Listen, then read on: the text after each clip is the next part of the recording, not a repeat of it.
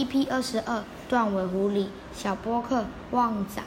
一只狐狸不小心落入猎人的陷阱，挣扎之中弄断了尾巴，好不容易死里逃生，却成为众人的笑柄。他想，只要大家都跟我一样没有尾巴，就不会有人嘲笑我了。于是他到处宣扬没有尾巴的好处。他说：“你。”你有尾巴不但轻，没有尾巴不但轻松，而且还可以跑得更快。